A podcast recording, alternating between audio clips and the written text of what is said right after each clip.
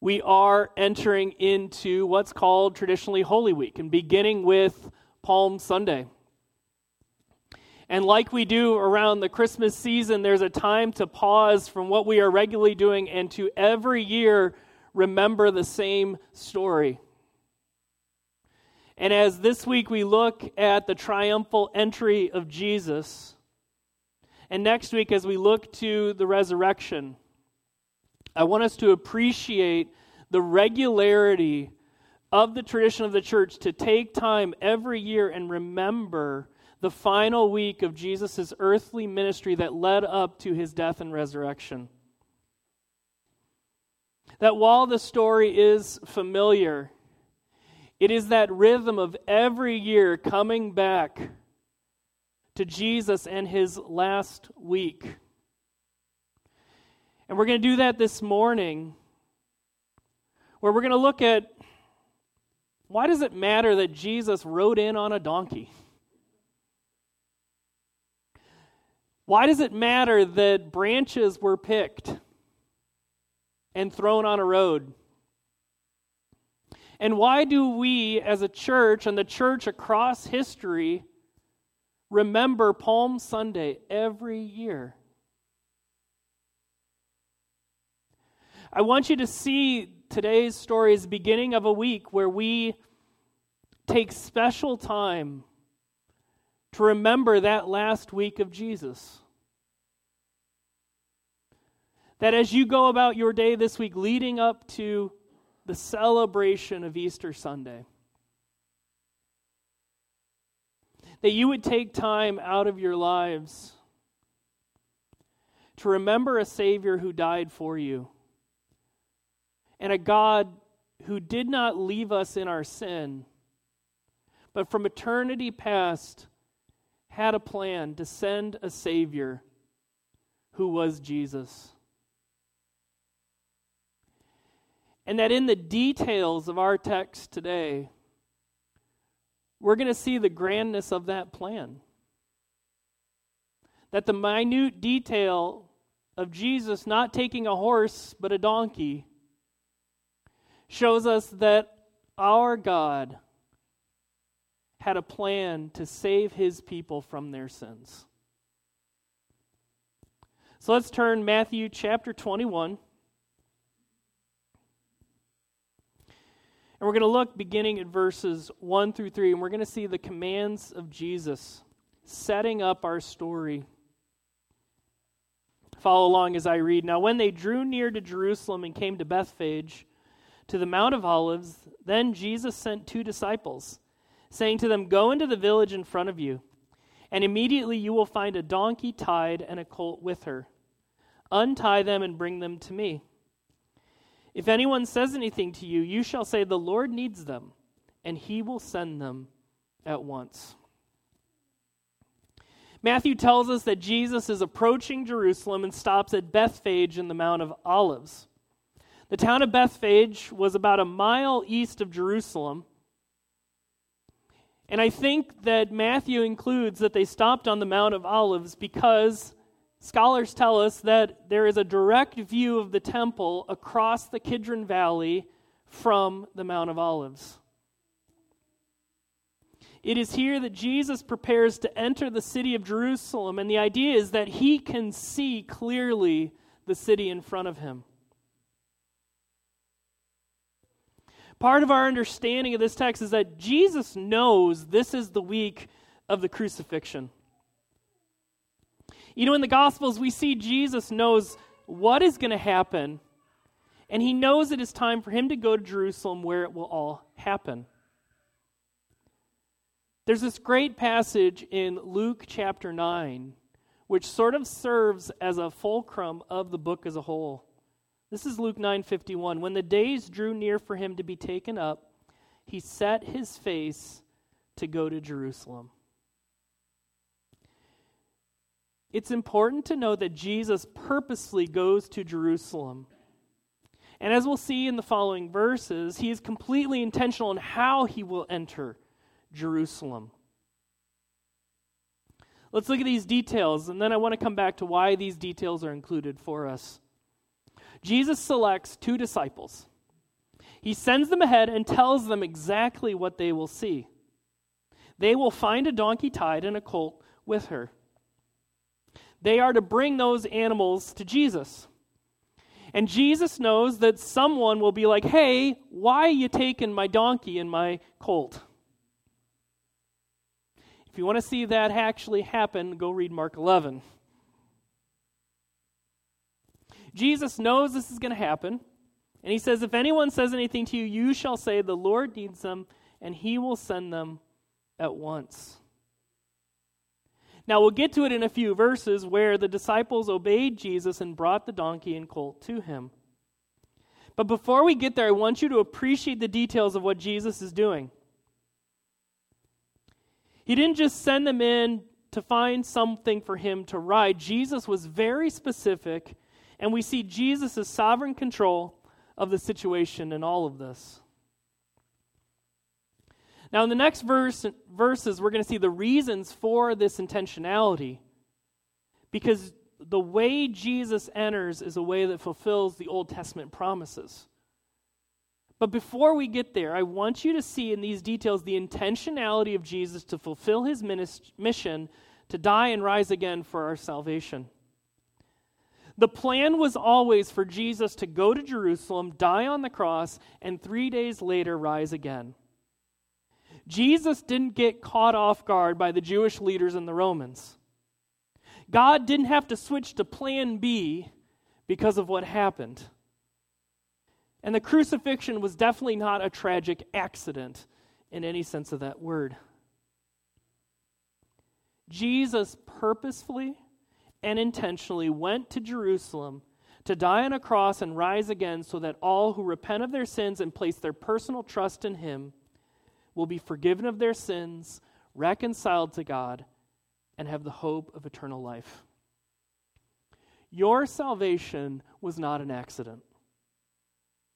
Your salvation was not a tragedy of Jesus being captured by the people in power at the time. Jesus went to Jerusalem on purpose, knowing that he would die a sacrificial death so that all who believe in him would be saved. And now we can turn to how that intentionality of Jesus, how that pointed to the fulfillment of the Old Testament scriptures. Let's look at verses 4 and 5. This took place to fulfill what was spoken by the prophet, saying, Say to the daughter of Zion, Behold, your king is coming to you, humble and mounted on a donkey, and on a colt the foal of a beast of burden. Matthew helps us out here by explicitly telling us that this took place to fulfill what was spoken by the prophet. Now, just by way of explanation, that opening phrase, say to the daughter of Zion, is from Isaiah chapter 62, verse 11, but the main part of the quote comes from Zechariah chapter 9, which I read at the beginning of service. This king who is righteous and having salvation will have a sign. How will you know that God is fulfilling his promise to send the saving king? He will enter on, to Jerusalem on a colt, the foal of a donkey. Jesus riding in on a donkey communicates to the people that God has kept his promise to send a Savior.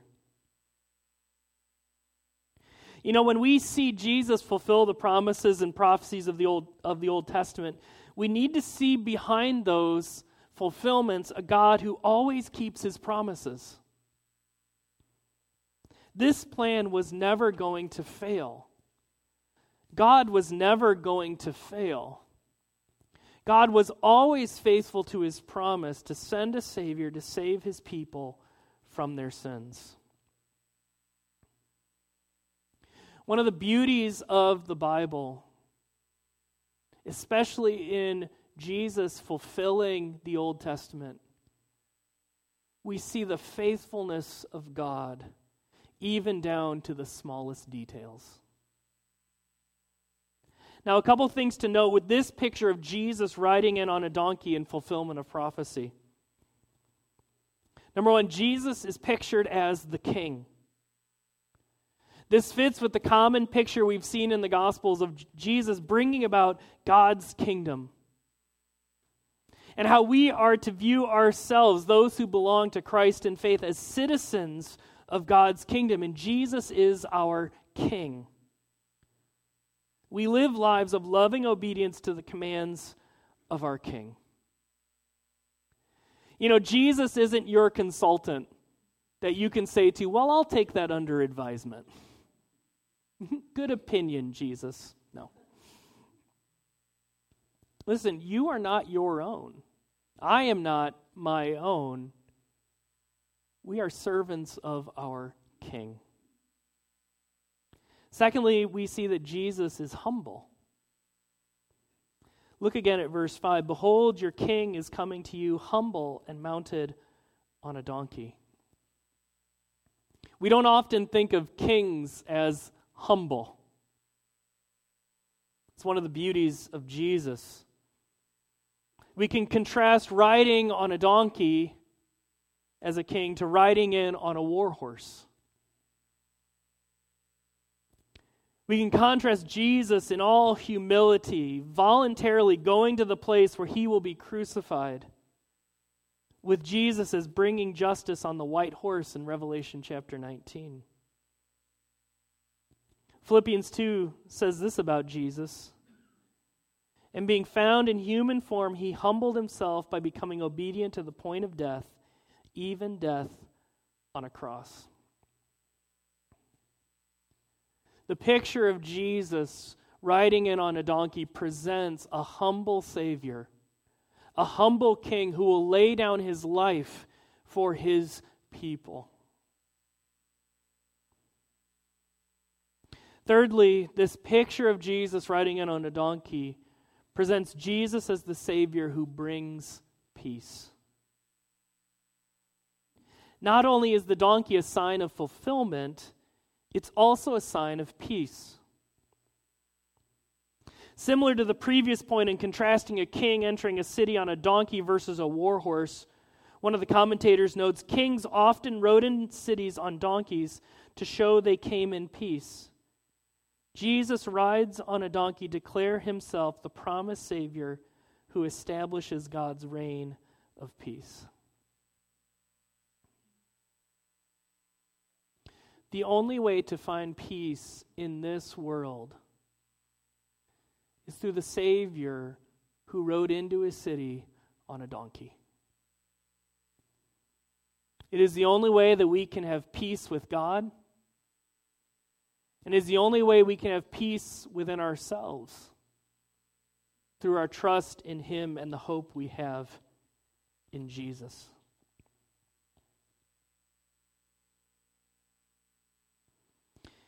As Matthew tells us that this was done in fulfillment of Scripture, then Matthew then turns his attention to the response of the crowd around Jesus. Let's look at that in verses 6 to 9.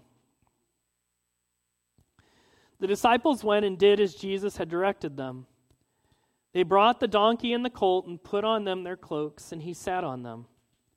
Most of the crowd spread their cloaks on the road, and others cut branches from the trees and spread them on the road. And the crowds that went before him and that followed him were shouting, Hosanna to the Son of David! Blessed is he who comes in the name of the Lord! Hosanna in the highest. As was noted earlier, Matthew returns to the disciples and shows that they have done exactly what Jesus had directed them. They bring the animals to Jesus and they put on them their cloaks, and, and so he sat on them. After giving Jesus a makeshift saddle, which I can testify that riding on a donkey or horse without a saddle is extremely uncomfortable, so good job, disciples. The crowd spread their cloaks on the road and cut branches from the trees and spread them on the road. Scholars help us to understand what's going on here, that we should see this putting down of cloaks on the road as acknowledging Jesus' kingship. They cite a, a passage from 2 Kings chapter 9 where this was done for King Jehu. We should probably see the same idea with the spreading of the branches, which has parallels in Israel's history as found in 1st and 2nd Maccabees. They are rightly treating Jesus with honor as a king.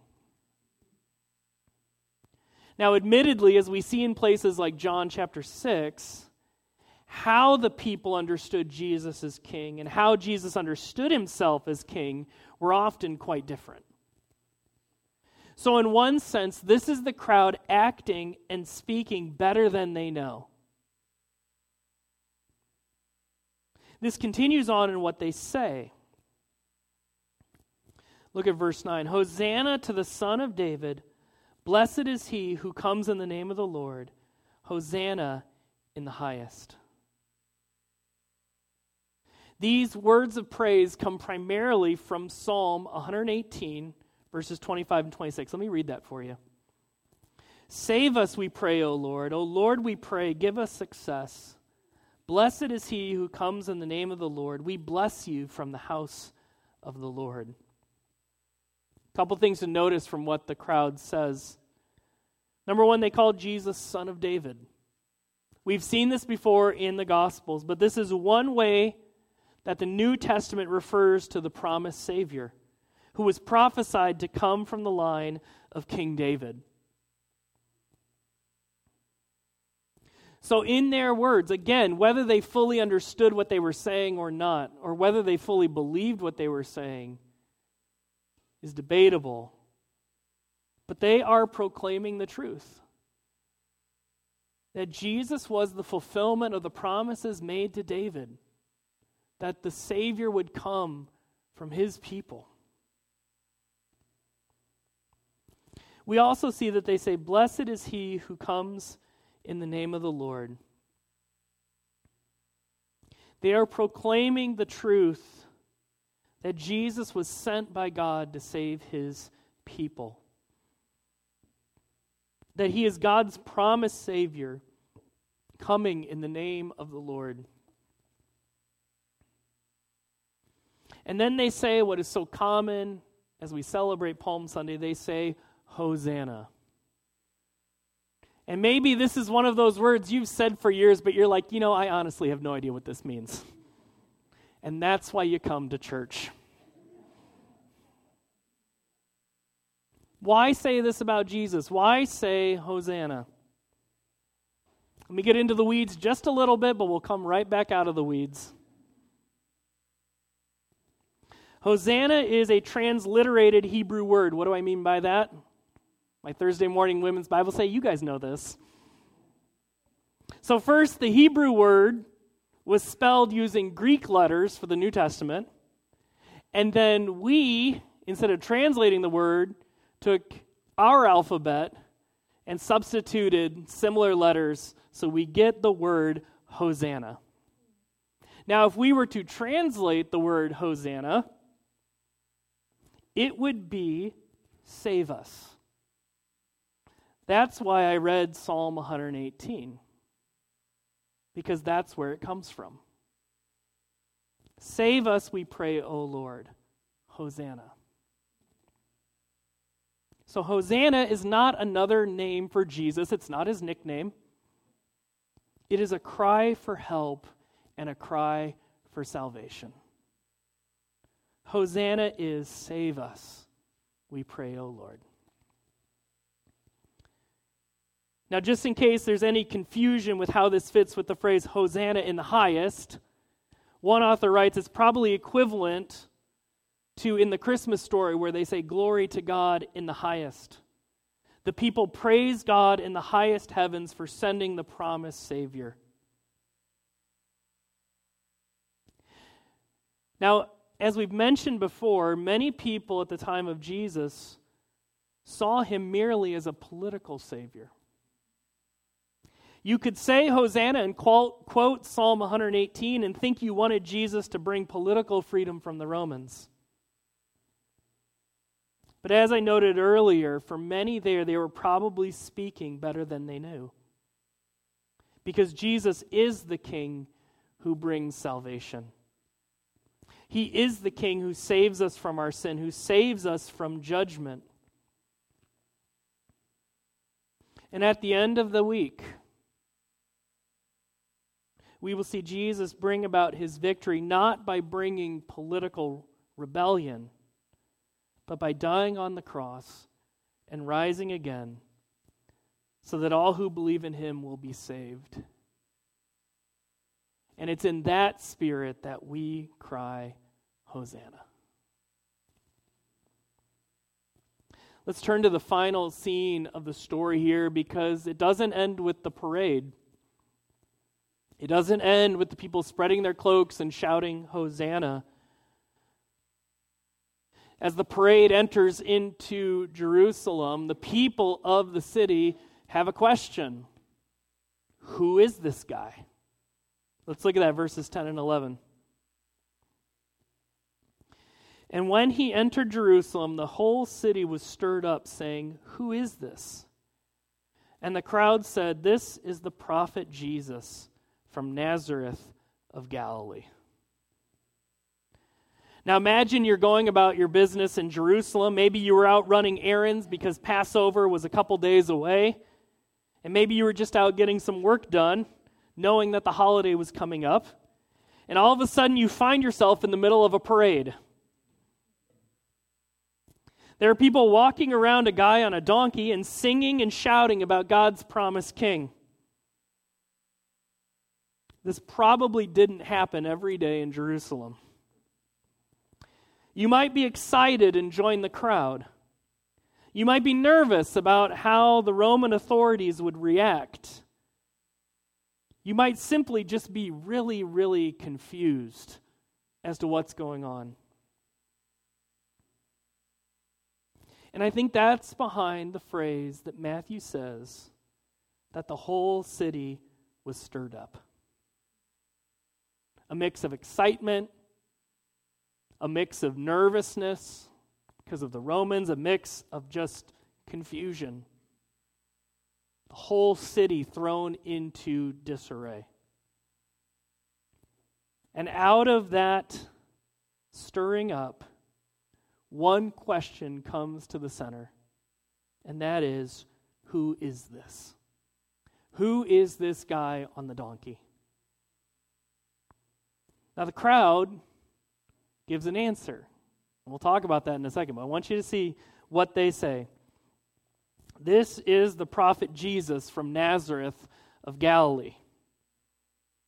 Now, the crowd does a few things well. They get Jesus' name right, so that's good and they get where he's from correct. But as I was preparing this week, I wrestled a lot with what label they gave him, and that is as prophet. Can I give you three opinions that I had of this answer as I was studying for today? And they range from the optimistic to the pessimistic. Number one, the crowd recognizes that Jesus is sent by God and that he might be connecting Jesus to another Old Testament promise. This is the most optimistic. So I've already mentioned the central picture of Jesus as king and the triumphal entry and the prophecy fulfilled. The crowd should get points here for at least recognizing with their words the teaching or prophetic ministry of Jesus. That part of what Jesus did was to speak for God, which would make him a prophet. In this sense, it's, it's understanding he's not a political or military figure, and that central to his life and ministry was teaching about God, which was the work of prophets. And it's also possible that they connected the promised Savior as the son of David to another Old Testament promise about another prophet. Let me read to you somewhat of a longer passage from Deuteronomy chapter 18. This is about Moses. Deuteronomy 18 The Lord your God will raise up for you a prophet like me from among you, from your brothers. It is to him you shall listen. Just as you desired of the Lord your God at Horeb on the day of the assembly, when you said let me not hear again the voice of the Lord my God or see this great fire anymore, lest I die. And the Lord said to me, They are right in what they have spoken. I will raise up for them a prophet like you from among their brothers, and I will put my words in his mouth, and he shall speak to them all that I command him. In one sense, Jesus did fulfill that promise. He was the prophet like Moses, but greater than Moses, who came and preached to the people. So that's one option. Let me get to the most pessimistic option. Number two, the crowd is downgrading. They have been using the language proclaiming that Jesus is the Messiah, the promised Savior. They have proclaimed that Jesus is God's promised King. But when they enter the city and the people of Jerusalem ask who Jesus is, they change from the language of king to the language of prophet. The Jewish leaders in Jerusalem, and more importantly, the Roman leaders in Jerusalem, might not be pleased to hear about a king, but they might better tolerate a prophet. Under this idea, they're already backtracking from their cries of Hosanna. This one might make sense of how the cries of Hosanna turned to cries of crucify him at the end of the week. Thirdly, the crowd is just simply confused. This is my most neutral understanding. There might be some who really believe he is the prophet, and not knowing the end of the story, we can view that positively. There are others who might not be sure about Jesus, and so prophet is sort of the safe bet and fits him well. There might just be some people caught up in the moment of the excitement and just blurt it out without really thinking about it.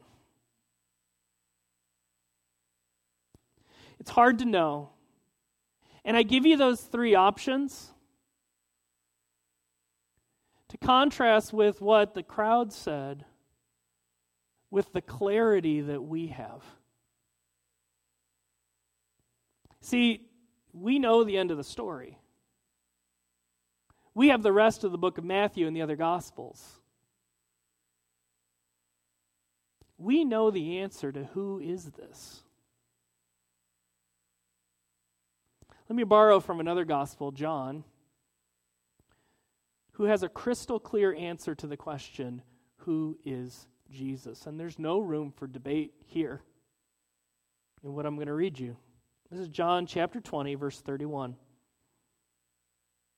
But these are written so that you may believe that Jesus is the Christ, the Son of God, and that by believing you may have life in his name. The crowd may have been confused when they called Jesus the prophet. They may not have exactly known what they were saying when they said it. But the Bible is crystal clear about who Jesus is. Jesus is the promised king of the prophecy of Zechariah. He is the prophet like Moses who preached the good news of the kingdom. He is the Son of God who was born, died, and rose again to save his people from their sins. A couple thoughts as we close up on our passage this morning. And I want to borrow that last idea, that last question of who is this? Who is Jesus? What do we see? Number one, Jesus is the King. It is so helpful to have this picture of Jesus in our minds. Jesus is our King, and we are citizens of his kingdom. There are so many false kings in this world that want our allegiance, but we have only one King. We serve King Jesus. Secondly, Jesus is the promised Savior. He has promised. Jesus' mission of salvation was always the plan. Jesus' mission to save sinners was promised throughout the Old Testament. And Jesus fulfilling these promises show us the faithfulness of God. And he is our savior. He didn't just come to earth to be another teacher. He was a prophet like Moses who preached God's truth, but unlike Moses, He was the Savior who died for his people. Hosanna, save us. We celebrate this Palm Sunday to celebrate Jesus as our Savior, who was born on earth, lived a perfect life, died, and rose again, so that all who repent of their sins and place their trust in Him will be saved. They will be forgiven of their sins, reconciled to God, and have the hope of eternal life.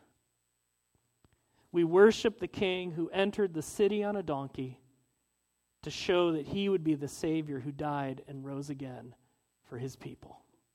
Let's pray. Father God, we thank you for your word to us this morning. We thank you that you did send your Son to be our Savior.